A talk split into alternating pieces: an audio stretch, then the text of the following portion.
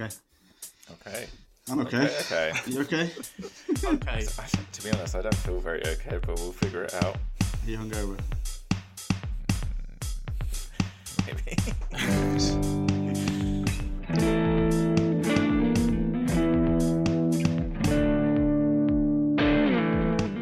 Hey, hello, listeners. Welcome to episode 62 of the Picky Bastards podcast, um, the podcast where three totally unqualified music writers talk about music instead of writing about it for a bit and uh, argue quite a bit. Um, if you've not listened to us before, every month we discuss four recently released albums. One album that's kind of a considered as a classic, but that we don't know that well, and then one of us introduces an artist we love. Um, I just realised I haven't said hi to Sam and Matt. I usually do that first. Um, Hi. hi, Matt and Sam. So They're here rude. with me. It's not just me who does the podcast; it's also Matt and Sam. You could do Oh, it by yourself if you want. You, I don't know if anyone will listen, but I mean, I could answer my own questions. I could, all the opinions would be right. It'd be the best episode ever. Um, Well. actually, I might do that now. Um, you two can go if you want. The Picky No. Bastard podcast. I mean, I'd probably listen to it, but I'd be the only one. Um, all right. okay. So this month, our recently released albums are One Day by Fucked Up, um, Audio Lust and Higher Love by S.G. Lewis, Honey by Samir or Samir, up to you. Um, and John Frusciante, we- we've just been saying that we're pretty sure it's called Two, but I'm going to give it its title as it's written, which is colon, capital I, capital I, full stop. Um, so there you go. They're the uh, recently released albums. The classic is Daydream Nation by Sonic Youth. And at the end of the episode, I'll be telling you why I love Daughter. Um, yeah, do I need to say anything else before we kick in with some No. questions? Let's get going. Yeah, okay. Well, my first question is from Matt. Um, Matt, tell me, which album felt like it was missing an ingredient to you? Um, well, I think there's an obvious answer to this, but I'm going to go for the slightly less obvious one, and I'm going to go Okay. with uh, "Fucked Up" with "One Day." Okay. Um, and so for me, I think I I was listening to this album and I thought it's it's good, but it's a lot of well trodden ideas. There's lots of it's vitality and drive to it, but the execution was just kind of okay, and it felt like something was missing. Um, and I re- read around the album a little bit, and um, there is a concept to this album. I don't know if you guys uh, have checked this out, but it's I did not know that. it was uh, written and recorded within 24 hours, um, Ah. which One often I day. like. Yeah, one day. Yeah, Written, yeah, the entirety of it. exactly. Fuck me. man. And so I think artists are giving constraints to themselves is often a good idea, but um, to try and create something new or exciting. But I think with such a short time period, they Mm. lack any ability to do anything experimental or like come up with something new to let things linger and develop. And so it really, to me, it just becomes this kind of generic, heard it before rock music. And I haven't really listened to Fucked Up before, but it seems like his, the main selling point based on this album is really the singer's voice. Mm. And I just felt like I wanted to give him a cup of tea and just tell him it's okay. and I didn't like the way it sounded at all. It sounded painful and um, just a little bit, uh, I don't know, juvenile. Mhm. And like there, there were songs throughout I liked, and I th- it felt instinctual, but it just it felt like I've, I've heard it all before. So um, yeah, yeah, definitely miss missing a little bit more time and care. I think.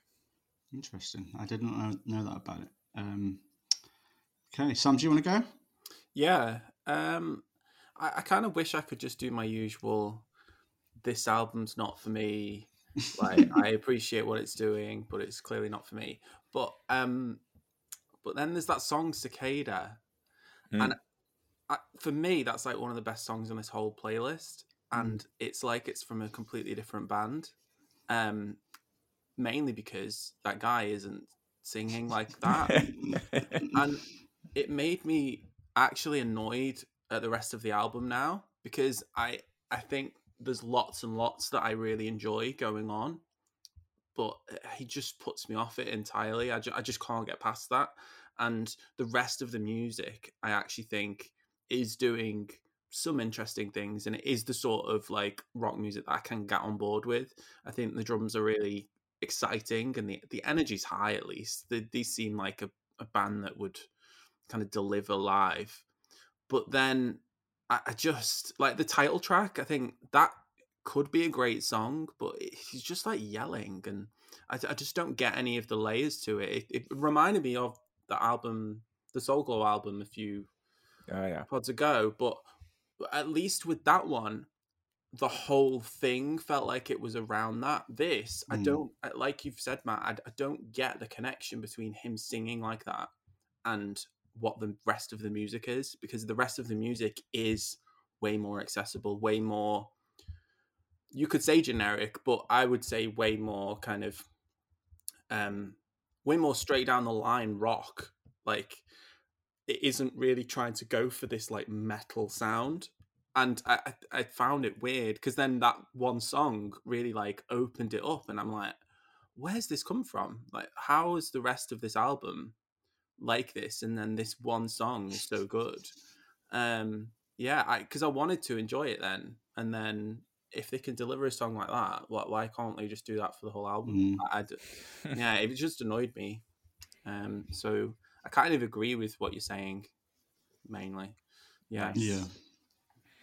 Okay. I mean, I think knowing that they did it in one day makes a lot more sense to me now. Um, but my first point really is that the, based on this album, this band's got no right calling themselves fucked up. It's some of the least fucked up music I've heard in a long time. Um, it's pretty bland, and uh, to me, it felt like dad dad rock masquerading as punk, which kind of goes along with Yeah. what you guys are saying. It's like Yeah. the music musically it's dad rock um vocally he's attempting to be punk but basically hiding the fact that you can't really sing by screaming all your vocals doesn't qualify as, as a punk um so that pretty pretty much put me off i think if you strip away this terrible shouting on a song like i think i might be weird you're basically in status quo territory um and i think status quo would be a much more suitable name for this band than the current one um they have a set of riffs that they just keep coming back to on, on, on other songs. And again, knowing that they wrote it, wrote it in a day um, makes more sense. That like if you listen to Broken Little Boys, that riff that's on that just comes back. It's just stadium rock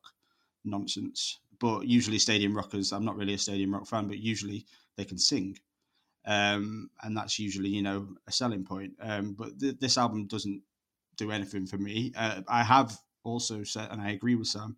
I don't think I liked it quite as much as him, but the only time that the album is interesting is Cicada.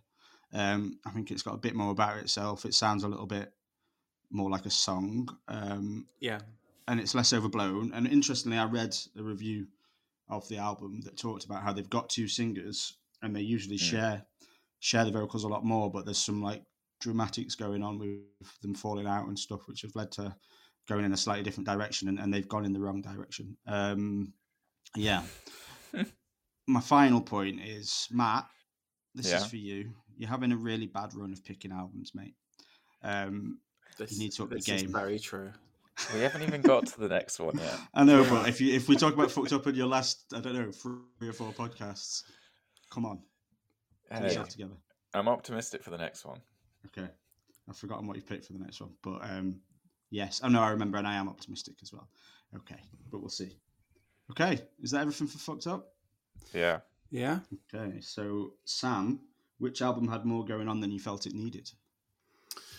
Yeah, so I- I've I've gone with the SG Lewis album, Audio Lust and Mhm. High Love, um, because I I, re- I really enjoyed this album. I, I picked it because I was quite a big fan of the first one, um, and all of the kind of songs in the lead up to the album coming out, I, I they had like heavy rotation for me.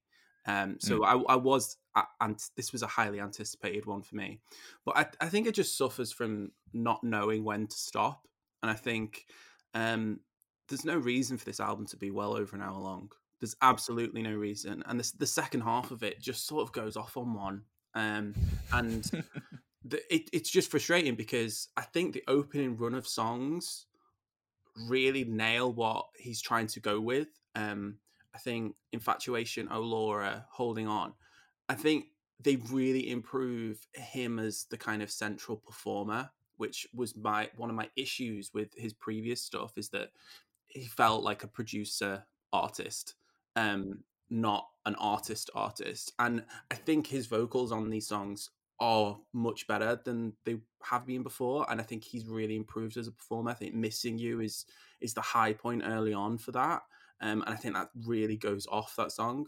Um, I, I do think the guests bring more. I think when you when you have Tove Lo pop up for uh, Call on Me, I think it really shows. It does show him up a bit, um, and she just completely owns that song. I, I, think that that was on her album as well, and it's um, one of the best like pop records of the last twelve months. I think. Um, but then I think Fever Dreamer is is the best track on this album.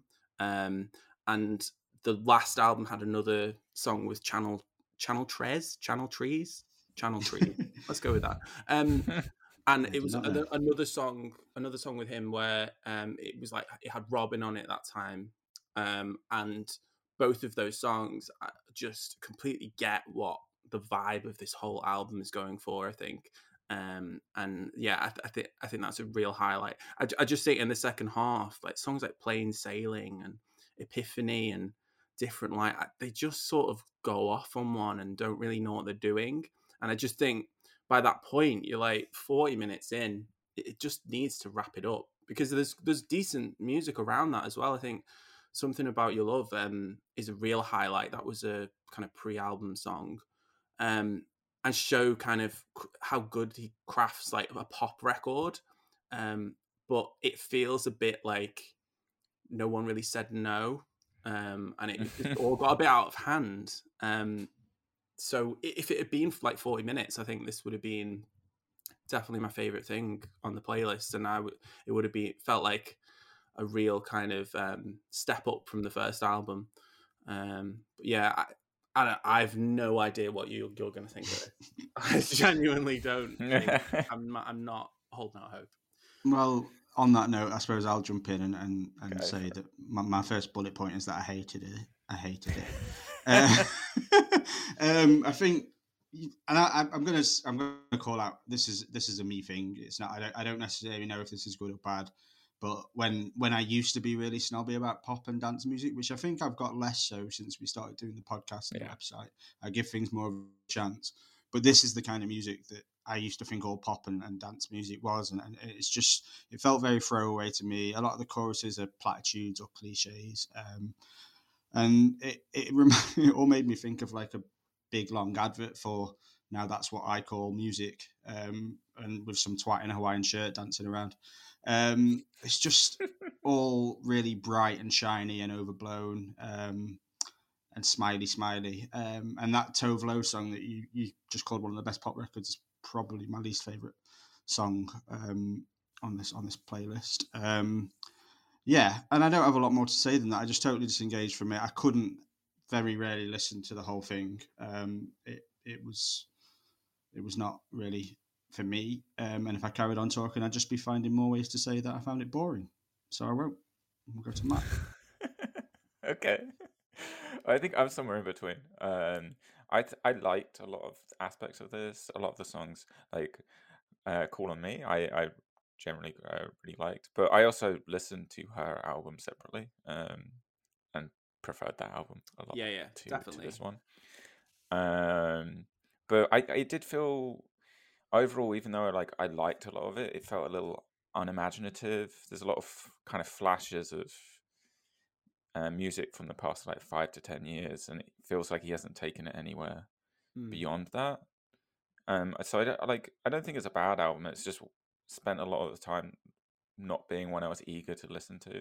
So I think none of the songs have that much charm, and there's no, there's not that many like killer hooks anywhere. Um, and the like i think sam's talked about the the album structure it is mad that this is so long and just yeah.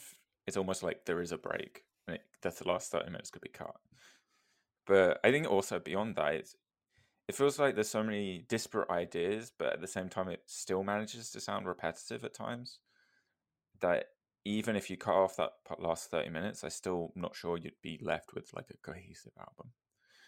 Yeah. Um, like if you like Call on Me, for example, it fits really well within that album, but it doesn't make sense necessarily within this one. And there were several songs where I was just like, oh, this is a, a shift, a shift, and then another shift, and I'm just like, ah, okay.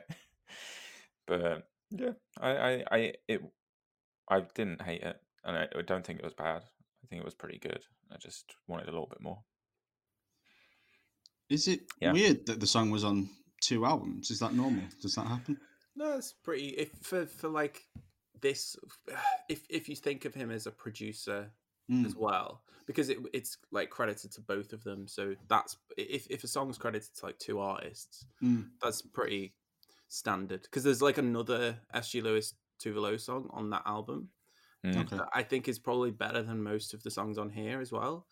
Um, so I'm Yeah. a bit confused why you didn't put that on here. Um, but yeah, it, I I get it. That like these sort of artists where it ends up feeling like like now that's what I call SG Lewis. Like Yeah. he's had better music with other people as well. Like you're not gonna say like hallucinate by Dua Lipa is anywhere close is any is in the same bracket as a lot of this. Mm. It's way above it. Like you um like the song he did with Jessie Ware, like it Mm. step above. Um but this is clearly his own music that he's putting out. So yeah, it it's I can I, I I think I agree with Matt a lot on what you're saying. Um it's just a bit all over the place. Um, yeah, mm, still, still wasn't. It wasn't. I, it was still good to listen to. I think though over the over the month. Mm. Fran will disagree with that, I, I but do disagree, but it's okay. That's fine. Um, okay, should we move on? Matt, do you want to talk about the classic? Sure. Let's talk about the classic. I I Go for it. really enjoyed listening to this. Um, given like its timing when it came out in 1988, I can like see that it's kind of has this key role in paving the way for a lot of the modern bands I liked as a teenager and even now. Um, like the kind of intricate conversation between some of the guitars that you can hear. It's very much like the noughties New York indie scene. Um, and then the kind of fuzzy, the fuzzy fuzziness of the guitars and this kind of frenetic drums reminds me of like more hardcore punk that I'm listening to a lot uh, these days.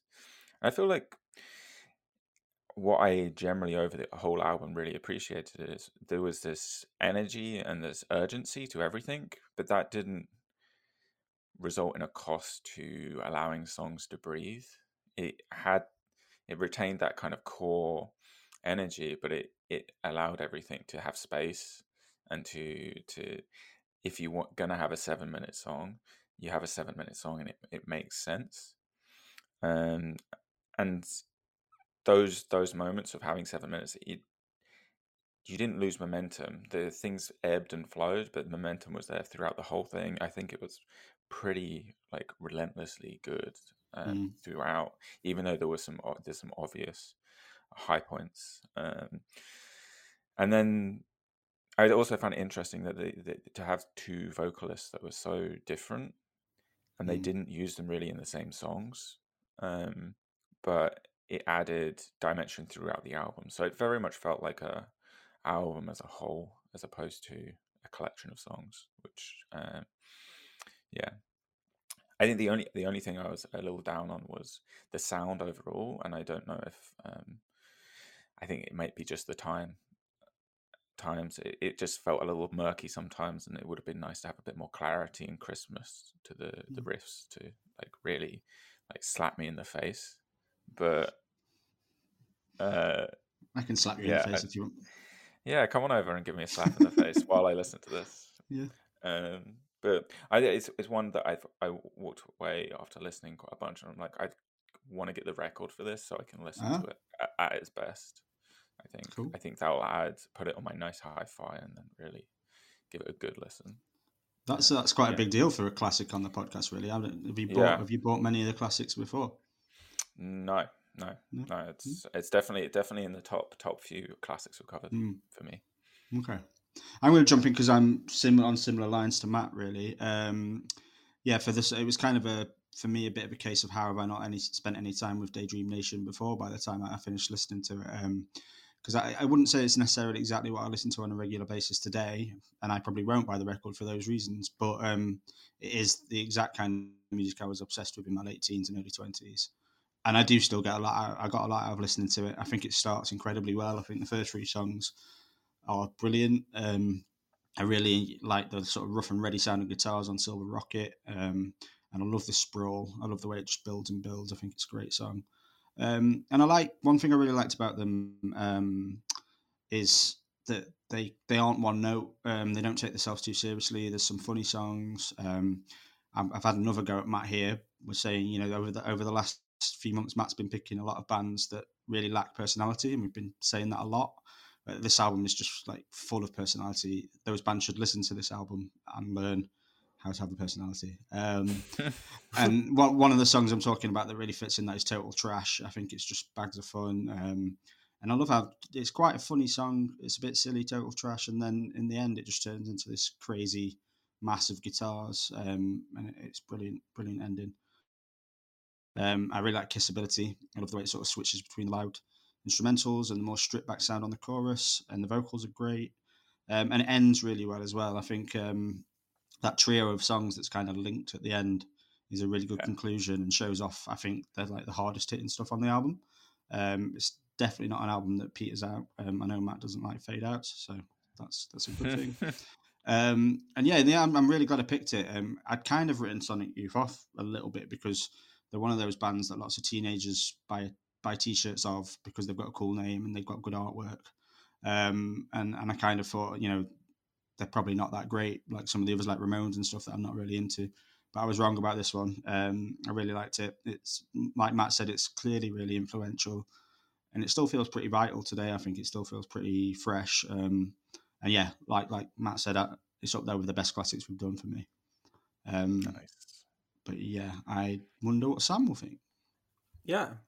Um, I, the first thing is I, I can't believe that this album was released when it was. Like there's, yeah. there's it, this sounds more current than some of the new release. I mean, it sounds more current than that fucked up album. Like yeah, sure. it does, and, and not just like the relevant like lyric lyrically and kind of thematically, and it's it's the sound. Like I, I'm just this the impact that this must have had at the time um would must have been huge like in terms of the immediacy like that, that first song is so immediate Mm. um, and they have so much confidence and so much confidence in a sound that I bet was sounded like insane at the time. Like yeah. this is not what music sounds like in 1988. That it's just yeah. not. Um, so I think that is like the best takeaway from from this album. I think I think I enjoyed quite a lot of it. I think some of it does miss the mark for me. It's not really my thing. I think mm. a song like Hey Joni that's just a bit of a racket. Um, I think um, like Rain King that didn't. It's not really a payoff because I think elsewhere, I think the ambition is like really staggering. I think like stuff like Cross the Breeze and The Sprawl, especially. I think that was my favorite mm, favorite song. It just goes in really interesting directions, and like you said, it it's it's a very long album. I think at the time this is this is classed as a double album. Um, because it would have literally been on two records. Yeah. But I feel like a lot of the time it's worth it. And I think Matt, you mentioned that of like a song could be seven minutes, but it feels like it goes somewhere at least. Um, yeah. Whereas it's not doing it just for the hell of it. It everything has like a purpose, yeah. which is great. Like that's what we want from the classics. Like I feel like this is the whole point of us doing this mm. part of it. Um, and yeah, I, I think um, yeah, I, I well, would I listen to this again? Probably not, but it's not really my thing. But I, I appreciate it, and I feel like it, it's one of the albums that I think makes this section worthwhile. I think mm. to, to to go back and actually listen to something like this. Um, so yeah, yeah. Didn't yeah, well, I, I, I expected you to say that the whole thing was a bit of a racket, so I'm yeah. I'm I mean, to hear you, you got that out of it. Remember what else is on this playlist? Like what? Oh, it's nice. It's good that I think that is, you know, I think you're right. Uh, a lot of the time we do the classic section, section and you kind of like, all right, we could have given that a miss, but I think this is an album that we every, everybody should have heard. Hmm. So I'm really glad we covered it. Okay, cool. I'm going to um, get John Frusciante out of the way. I think. Um, I mean, I think I find it slightly hard to justify giving it the space to talk about, if I'm being honest. Um, and I think it's nearly two hours long. And if either of you tell me you listen to it the whole way through more than once, then I think you're lying. Um, uh, I've already told Sam this when I saw him, which I know kind of breaks our rule about not our rule about not talking about the albums, but I didn't say too much. The first time I listened to this, um, Kirsten, my partner, came in from picking up our daughter from nursery and said, Mm. "What's that noise? Is there something wrong with the boiler?" Um, so I think that kind of sums a lot up about this album. Um, but what I will say is, it's not sonically. When I knew what we were listening to, I've heard a lot of Frusciante's music before, and sometimes it's folky, sometimes it's electronic, it's experimental. I've heard some awful noises from him, and it's not always sonically horrible. Like Gulpin um, has some interesting moments that might have made a really good three-minute song, but then it stretches on for twelve minutes. Um, and it kind of reminds me of like that Thom Yorke um, Suspiria soundtrack that we covered ages ago, which has loads of weird stuff, but like they're little snippets from the soundtrack. And this felt like those snippets, but made into, you know, enough time to boil six eggs um, for no reason. Um, and I think there will be people out there who claim this is really fascinating and really experimental. And maybe they're right. It's not my kind of music, but I think I have better things to do than sit and listen to songs that sound like the hum of a fridge for the whole day. So yeah, that's John Frusciante for me. Who wants to go? I I need to go. I need to just Yeah. Get this out. um, because I, again, I, I, how do we even talk about this as an album? It, it Yeah. not an album. It isn't music. Like this. This isn't. it isn't music. It is. It's sound. yeah, And Je- and you said you said similar before about Matt's picks, but I do feel like we need to have an intervention against Matt because neither of us would have picked something like this, and you have inflicted this on us. And Yeah. I'm I made it through this album twice, all the way. I didn't even go through the Soul Glo album twice, and but I can't compare this to anything else. It's you, why are we talking about this on a music podcast? Um, that the, the tracks Frante and Galvation feel like the peak of whatever he's trying to do, which is it, it's exactly the sound that I heard when I had like earwax removal. Um, and I, do, I, I don't mean that as like a funny joke. I mean literally, I couldn't believe that it sounded so similar to that. So if that's what he's trying to do, he's achieved it. Oh my Um, god. The, f- the first half of the album, album, the first half of whatever this is, um, it at least has like droning noises, like sounds, and there's so there's like a tune, there's like notes. But the second half is like Uh, he's just taking the piss. Like I feel like I was putting my ears in danger, like listening to like in headphones. I was worried that my headphones gonna like.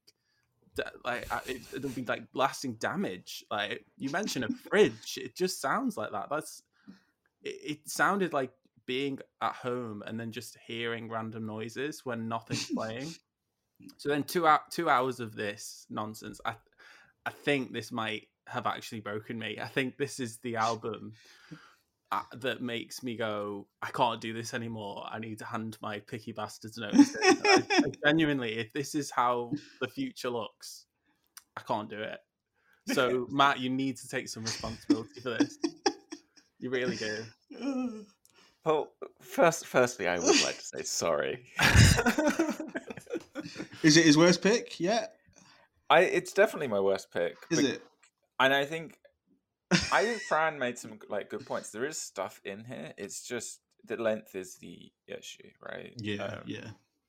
like it is almost two hours and i think i can like ultimately I, I guess so no one else has to listen to it if they haven't done basically every song is a constant drone that fluctuates up and down and then there's also other noises that also fluctuate in and sprinkle but you may be two minutes in between each of those flourishes and the rest Sometimes of there's the a time it's boiler. just- yeah Um, and there's no beat, there's no constraint of like, re- like any kind of traditional song that you would think of, and really no constraint of any uh, non-traditional song either. It's just noise, right? And so, for me, it felt like the thing that belongs in like an art museum next to some modern Mm. art, and Yeah, yeah. it would work well there, making you feel uncomfortable or weird. And that's, I think, when you just listen to it, I've listened to it quite a few times now while I work and stuff. And it does have some weird and unsettling moments that are interesting, but it also fluctuates between that and just being very dull. And I don't think if like the whole point of this podcast right is you actively listen to music um and it doesn't doesn't do like it doesn't reward you for that. Like a lot of the albums we listen to even if we don't like them they give you a reward for actively listening and this isn't about that. This is about trying to hit your core in some way um and create an emotional like instantly. Um so i just yeah it doesn't it didn't it didn't work. It's it's very different to his other stuff so i was a little surprised um but i don't know maybe i don't get it but maybe there's just nothing to get it's just yeah it's just not an album. I think you hit the nail on the head with that. Like, if this was in the Tate, like if you were in Tate Modern and there's Mm. like a room and then a light that keeps going off and on, and then this is playing, I kind of get it. I kind of get what the the function of this would be, that's not how this is consumed. Like, it's an album that's on Spotify. Like, what are you? Yeah. Who would actively listen to this out of choice? Like, I don't get the point of that um yeah it just if it's saying something what the hell is it saying you need that little like thing on the wall to explain to you what Yeah. what the hell's going on and then it just Yeah. sounds like nonsense um yeah I think we've covered a few albums like this in the sense that I think it's more of an exercise in his own creativity and like getting he does so much pop rock, right? That this is his chance to really just do whatever and like get a like palate cleanser almost. Yeah, I think you have to be in a really successful band that makes a lot of money to be able to justify Get the away time with it doing takes to do this Yeah. album because like Yeah. a, a new musician doesn't have time to to do this and doesn't and can't expect sales. I mean, the the main the the best thing about the album though was thinking about Red Hot Chili Peppers fans turning it on for a listen because that that was the only thing that kept me happy while listening to it. Um, yeah. but yeah, sorry, about you? Did you have more to say? No, no, I'm off, just. I'm just again I'll end with I'm sorry. It's gonna Okay. get be- it's gonna get better. Obviously, you've already picked for next time, um, so we'll let you off whatever happens next time. But it's the it's the episode after that that that you've got. You know, you really got up your game. Otherwise, we'll be judging you quite harshly. Why Well, I might host I might be hosting. oh, you're one, so- hosting, yeah. All right. So, all right, the one after that then. Yeah. You've got till episode sixty-five to sort your shit out. Is what I'm saying. Deal? yeah, I was Um, gonna pick something that's obviously gonna be good. Yeah. Okay. Um, right. Okay. We've got Samia left with Honey. Sam, do you want to kick us off? yeah yeah thank god thank god this album was on this playlist like i will say that like this is definitely the favorite my favorite thing this month um i think there's lots and lots of albums that sound kind of like this i think bedroom pop is kind of become this like behemoth genre in Mm. modern pop music um and i feel like we're probably a few more years before it kind of goes away but this is one of the better albums I think I've heard it, that uh, of that kind of ilk. I think it's it's really interesting. It keeps you guessing at every track. I think you you get to a place where you feel like you know where she's kind of occupying, and then you get like "Mad at Me" or "Sea Lions," and then th- these songs are kind of a bit bit of a jolt to to you as you're listening to it. Um, I think the title track is is similar. It, it it kind of just goes in slightly different directions, but but retains it with um with her performance. Um, I think by the time you hit Amelia, I think all of my expectations had had, had gone, and um, I was just really enjoying like how interesting every single song was and how um, how engaging it was. Um, because I think albums like this can kind of get a bit um, not dull, but a bit kind of samey. And I, I don't Mm. think this is a samey album at all. Um, I, I think there's like such disparate sounds, and then vocally, um, I really love the way she uses her voice on on certain songs on on like Charm You, and um, to me it was that a bit more of a kind of acoustic version, but then um, she's not afraid to kind of use her voice in different ways. Um, yeah, I, th- I think it's just really honest and like plainly delivered album with like interesting lyrics that I feel like they have a natural payoff in the final two songs, which on an album like this feels worthwhile. So, it, of all of the albums on this thing, um, ignoring the classic, um, I think it's the only one that feels like an actual complete album, like from start to finish, where I could go, yeah, I like that Honey album. Like I, the- everything else just has too many issues with being a complete listen. Um, and it's obvious that this is by far the shortest thing on the playlist. Yeah, yeah. Um, but yeah, I really enjoyed it. Cool. Matt? Um, I to me this I don't know. I fluctuate like I went backwards and forwards with this album a lot. Whether I like really liked it or was just like this is a Phoebe Bridgers cover band. Um, it felt very much like I, I feel like Fran's gonna like it a lot, but I don't know. I don't know. It has. I like. I like a lot of the bedroom pop stuff, um, and it is that at its core. But sometimes it just felt like it um, it dragged a little bit, or it was a little heavy-handed.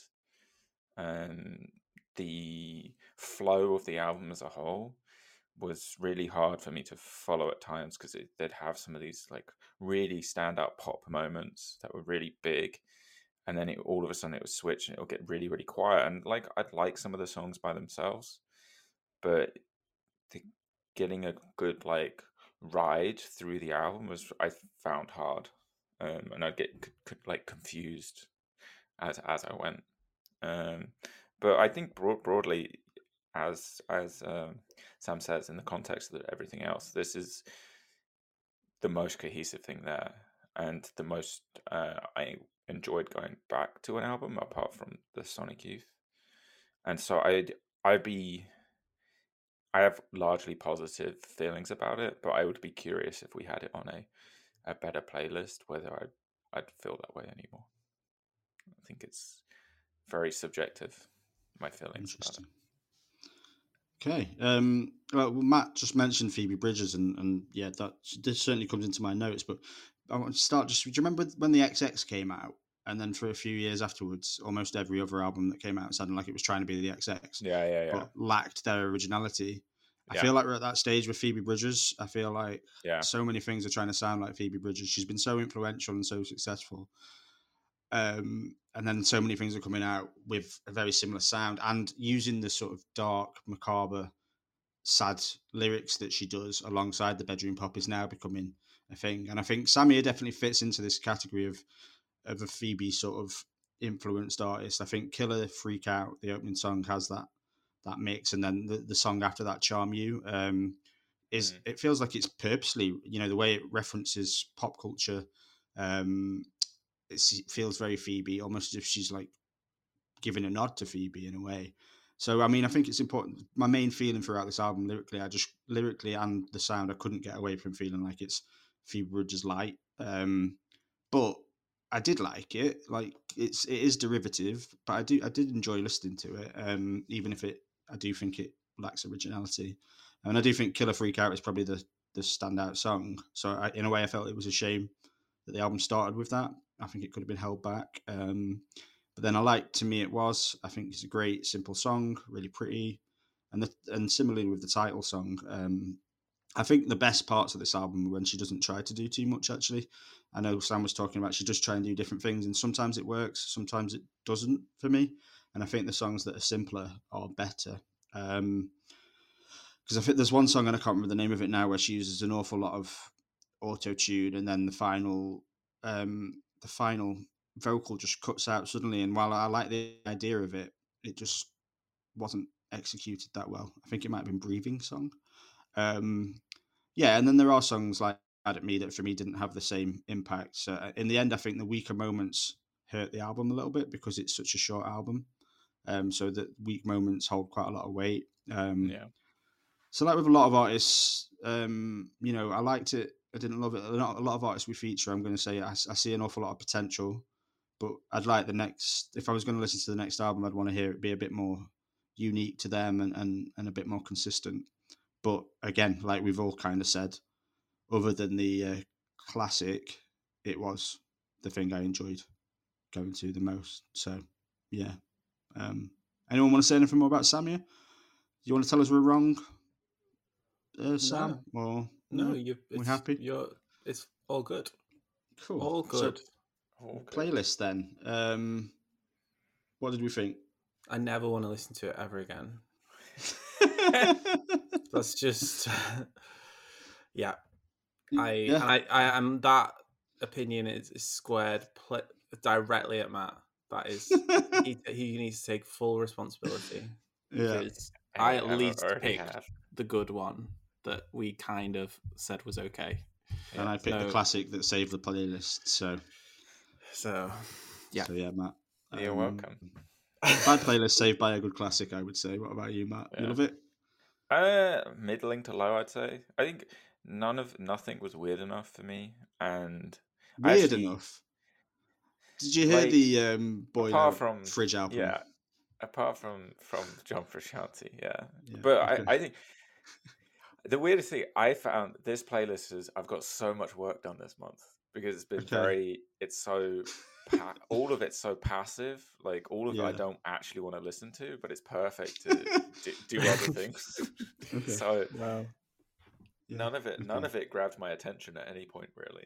Obviously, we, we heard you've been failing at work, so Yeah. well, there we go. Um, I mean, I think Matt, last time you said the the playlist was the worst one ever, the one before this one. So you think this was better? I think it was because of Sonic Youth, and I liked. Yeah. Samia enough. Okay, cool. Right, let's move on. Time for me to talk about Daughter. Um, so yeah, that's just something I've really enjoyed about these Why I Love sections. I think the further we get into the podcast, the longer we've been droning on, um, and somehow people are still listening to us. Um, all the obvious picks, a lot of the obvious picks for my Why I Love have gone, um, and I, I tend to pick. I've been picking people who I do love, and I gem, and you know, I'm not. I'm not lying when I say I love them, but maybe I maybe haven't listened to them as much recently, that kind of thing, and and it's doing the playlist and, and talking about them has really helped me reconnect um, with an artist or a band and remember why I love them, and um, yeah, putting this daughter playlist and then and then this daughter playlist together and then listening to it over the last month or so was really that experience. Um, I was really really into daughter for a while, um, particularly after the debut album "If You Leave." But um, that was released back in 2013, so it's 10 years old, which just surprised me when I looked it up this morning. Um, and they haven't actually released a record since 2017, and even that one wasn't considered as a full official album, which I'll explain later. Um, but yeah, so even though I've got I've got a framed daughter poster on my living room wall, um, but I had kind of lost touch with what they meant to me as a band. Um, so yeah, I think for those reasons to talk about why I love Daughter, um, it's kind of I, I need to talk about why, how, and when I got into them. Um, so yeah, when it came, when the first album came out in 2013, just as a bit of context, it it was a, I was having a pretty hard year. Um, I'd graduated from a master's in, in 2012. I'd um, split up with a long term girlfriend halfway through that year. Um, and I, I finished my master's, I moved home to my mum's, thinking I'd be there for like a month while I looked for work. And ended up being there for nearly a year because I was really struggling to get a job. Um, and then I eventually did get a job back in Manchester. But when I moved back, it, it was a very different place for me because everybody I knew had fucked off, basically. Um, not not to make you feel guilty, Matt. You were you, you know you were one of them, but um, but yeah, pretty much everybody I knew when I came back had left uh, Manchester either for jobs to move abroad or to go back home. But I think I got into this mindset of I needed to be back here. I'm obviously glad now that I did, but um, but yeah, so I ended up in a house share that wasn't that great, and then into a flat um that I had on my own. Um, so yeah, it was. I was in a pretty shitty place. I was feeling a bit a bit down, and uh, in the middle of that came Daughter. I kind of discovered them at that point, and and their debut album, as I mentioned, is called If You Leave. So there's there's not really any prizes for guessing that it deals a lot in the breakdown of relationships. It deals a lot in loss. It deals a lot in sort of bitter, angry feelings. Um, but they don't do it in a really standard way that um, a lot of artists do. Um, they have it through their own lens. Her lyrics are really particular and really sort of uh, unique. Um, and they're really pretty songs uh, that can't be ignored. Like a lot of this kind of music isn't a lot of music about these kind of things isn't always as pretty. Um, but yeah, there's so much spite and hurt in some of the lyrics that really hit home to me back then. Like in, in the song Landfill, there's the the repeated line of "I want you so much, but I hate your guts." Um, and if you talk about the song "Still," um, then that gives a really good example of, of what I'm talking about. So, yeah, just to wind back a little bit, when that relationship I mentioned ended, we we had to live together for a while while things got sorted. And there's some lyrics in "Still" um, that really kind of were relevant to me at the time, which is hate is spitting out each other's mouth, but we're still sleeping like we're lovers, still with feet touching, still with eyes meeting, still with our hands matched, still with hearts beating. So, so yeah, a lot of their lyrics at that time really spoke to me, and so much of what Daughter sing about, particularly on that album and the EP that were out at the time, which are those two songs I just mentioned are from those two, is about that complicated mix of emotions of still really caring for someone and wanting and wanting the best for them, but also being really pissed off that they're gone and at the time, I felt like that not only about my relationship, but also towards a lot of friends when I got back. I suppose, yeah, I was missing people, and this album really talks about that. This artist really, this this band really talks about that. So, yeah, I went down a major daughter rabbit hole. Um, a lot of my weekends were spent with a bottle of wine, watching their videos and live shows on on YouTube, um, and also the solo solo work of Elena Tonra, the, the singer from before then. Um, yeah, and I've included some of her work, her later work, on this playlist. That's the most recent release actually that I've included stuff off. But she'd she'd got a whole host of sort of, I suppose she was like an early YouTuber, putting out a lot of videos um, of just her playing acoustic guitar. So I, I watched a lot of them um, during that period, and, and, then luckily by the time they released more music, I was in a much happier place. Um, and even though Daughter really weren't in a happier place and was still um, pretty, you know, pretty somber songs and pretty heavy hitting lyrics on, on on some of the songs from the second album, I was pleased that I still connected with them in the same way. And and I suppose the reason why I connect with them, other than that year and, and what they provided then, is is pretty obvious. Um, you know, a bit like Sam said about Jessie Ware last episode. Sometimes you just think a band is fucking great, and that's enough but yeah, like the the indie folk mix is is obviously a big thing for me. I love the dramatic layering of the songs. I love how they're really good at, at just a simple acoustic song, but then the full band works really beautiful as well. The great percussion. She's got a stunning voice, um, interesting poet, poetic, dark lyrics and storytelling. So yeah, they're absolutely the kind of band that you you guys know I love. Um, and yeah, that stuff around liking them that way is probably what I would have said about them in this why I love section, I would have just talked about them musically. If if listening to this playlist hadn't triggered the memories of that time as much as it did. Um, but yeah, just to add to that, while you know, while it sounds like that might have been really dark time and that they might have added to that, they didn't. Um, music was like a coping mechanism and always is a coping mechanism. And I think bands like this and seeing them live a few times was like one of the things that really helped. Um, and in terms of their music, I, I find it extremely uplifting at times and, and really relaxing at others. So I wasn't just sat there listening to them and crying. Um, they generally brought me a lot of peace and, and, and they were one of the most important bands for me at that time. Yeah, that's mainly what I wanted to say about about why I love them. But just to add a bit of context before I finish around, around their career. Um, so they've actually got a new album coming out in March, um, which is their first rela- release since 2017. Um, they're actually a band that I thought might not be coming back. I'd kind of waited that long, so it's, it's really exciting to me that they are coming back. Um, but as a band, they've always been really private and quiet. Um, you don't really know what's going on with them. Um, don't know why they've been away for so long. uh, uh, yeah, and the album I mentioned earlier, the one that, that came out in um, 2017, the one that isn't actually an album, was actually the soundtrack to a video game called Life is Strange. I don't know if either of you have played that. Um, yeah.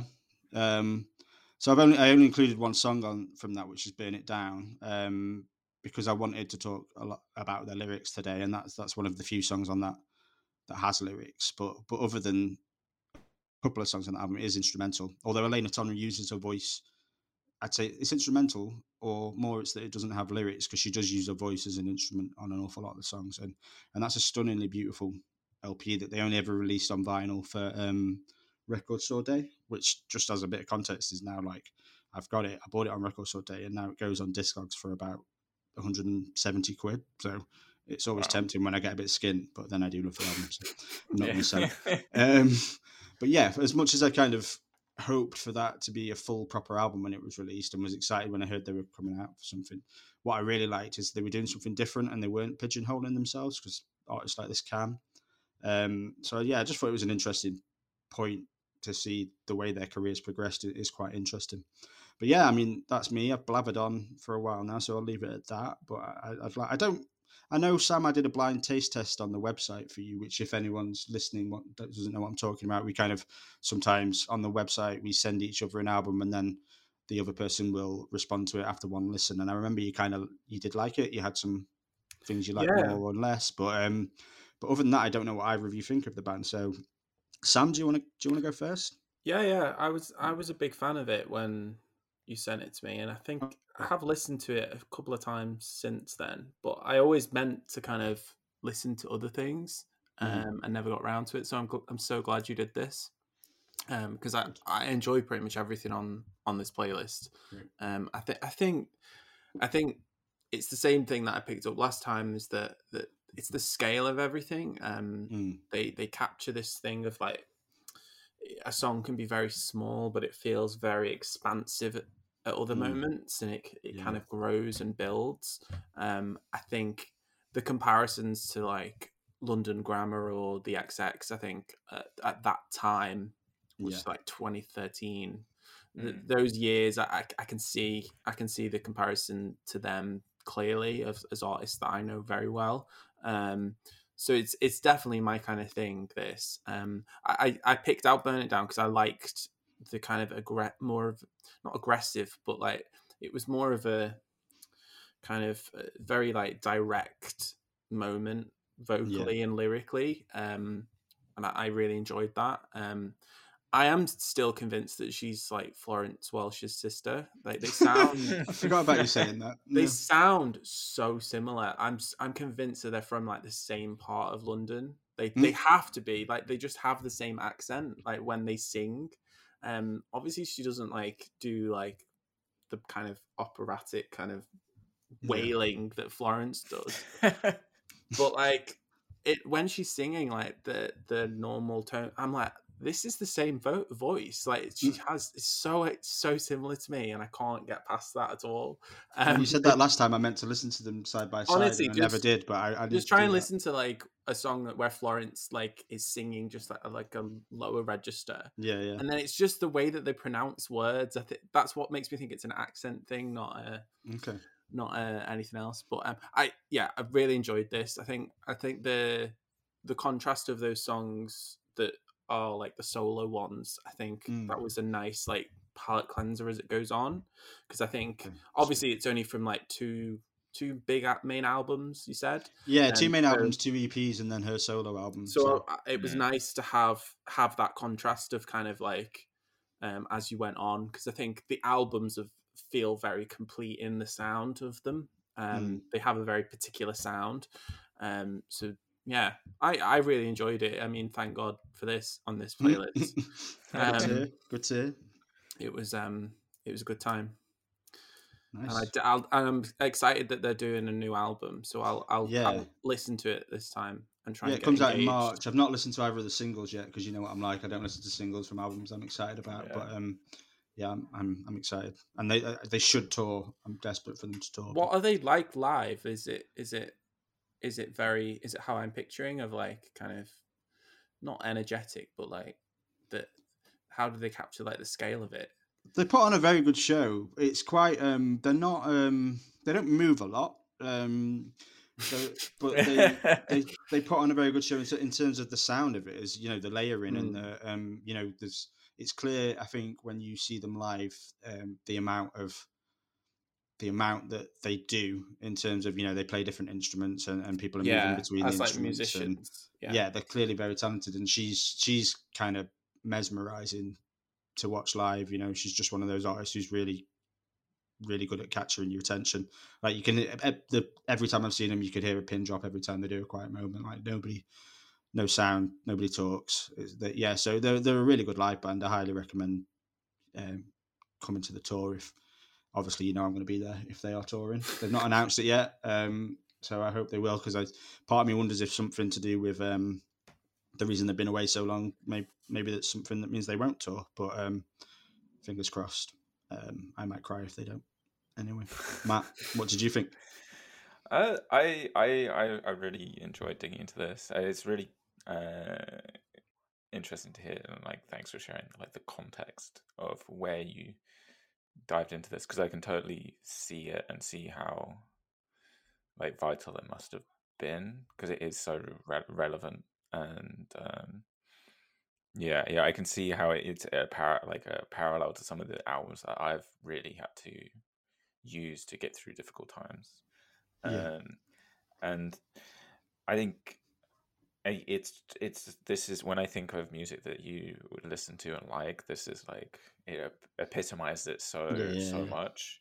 It has that kind of dark indie folky, but there's also like more going on is it mm. like I know you like the more straightforward stuff, but often you there's there's a bit more substance to to the the stuff that you like, and this this has it in like spades. There's every song has like some interesting element to it, um, or some kind of flourish that seems a bit different. And mm. you guys talked about the layering and it's the way each song builds and swells, and it doesn't feel overblown, but it's still uh, ridiculously expansive. It's, yeah. it's really impressive. And then, yeah, her voice is very affecting, and it's this the, the sound and the tone of her voice combined with the music. It's just so melancholic. It's mm. hard not to be like carried by it in some way. Um, for for me, yeah, I, I really really really enjoyed having this. Um, I think my favorite song was No Care. Okay. Um, I really liked the the drums. It, it, was almost they were so like tight. It sounded like electronic. Maybe they were electronic, but um, it, it felt like it was a slight shift from some of the other other other that that felt like the unique dimension for that song. And then yeah. obviously Youth is like a massive pop hit. Like I I can imagine uh, Youth being played by someone who's like really in the mainstream and doing like a pop version and it being huge. Mm-hmm. Um, but I like it the way it is. So I'm glad, yeah, it, glad it's like this. yeah. Um, so yeah, I yeah, this was really really really great, and uh, I did we cover the? I feel like we covered the video game. It was on this. I know it was on the podcast. Yeah, I can't remember if it. I feel like it was before you joined though, because um, I remember Nermal telling me that he didn't believe for a second that I would live listen to it again okay. after the podcast. um, so I, I, think you were just listening to us at that point. I was just listening of the, yeah, the voiceless. I, I, had to argue with Nermal that yeah, I, w- I will listen to this album again. I, I really genuinely like it, but I think because the um, yeah, it's worth listening to that album. Um, yeah, just in of, for me, it's you know, it's my it's my least favorite of their releases, but mainly because it doesn't have all of the things I love about her performance. But it is still really interesting, and I think I definitely have listened to it a lot since then. But it is, um, you know, it is clearly not. I, I understand why they wouldn't call it a complete album. Um, yeah. But yeah, we did cover it. I think I was the only one who liked it at the time. But um, right. yeah, I liked it as well. Good, good. that. Interesting that you picked out um, No Care because and, and and how you talked about it as well because it's kind of that's the first album obviously was all very much of a sound and was very cohesively like you know they it was that it was intentionally like that. Whereas the second yeah. album did have two of the songs that included, I think, No Care and um, I don't want I can't remember the name of it, but the one about um I don't like living alone, and the one that keeps going on about how she should get a dog or a dog. Yeah. um, that that were like rockier, more percussive, and sort of came out of out of nowhere. So I'm I'm interested to see whether that sound is going to have carried through onto the new stuff or or what's going to have happened. But yeah, I, I love that song as well. But yeah, Nice. cool.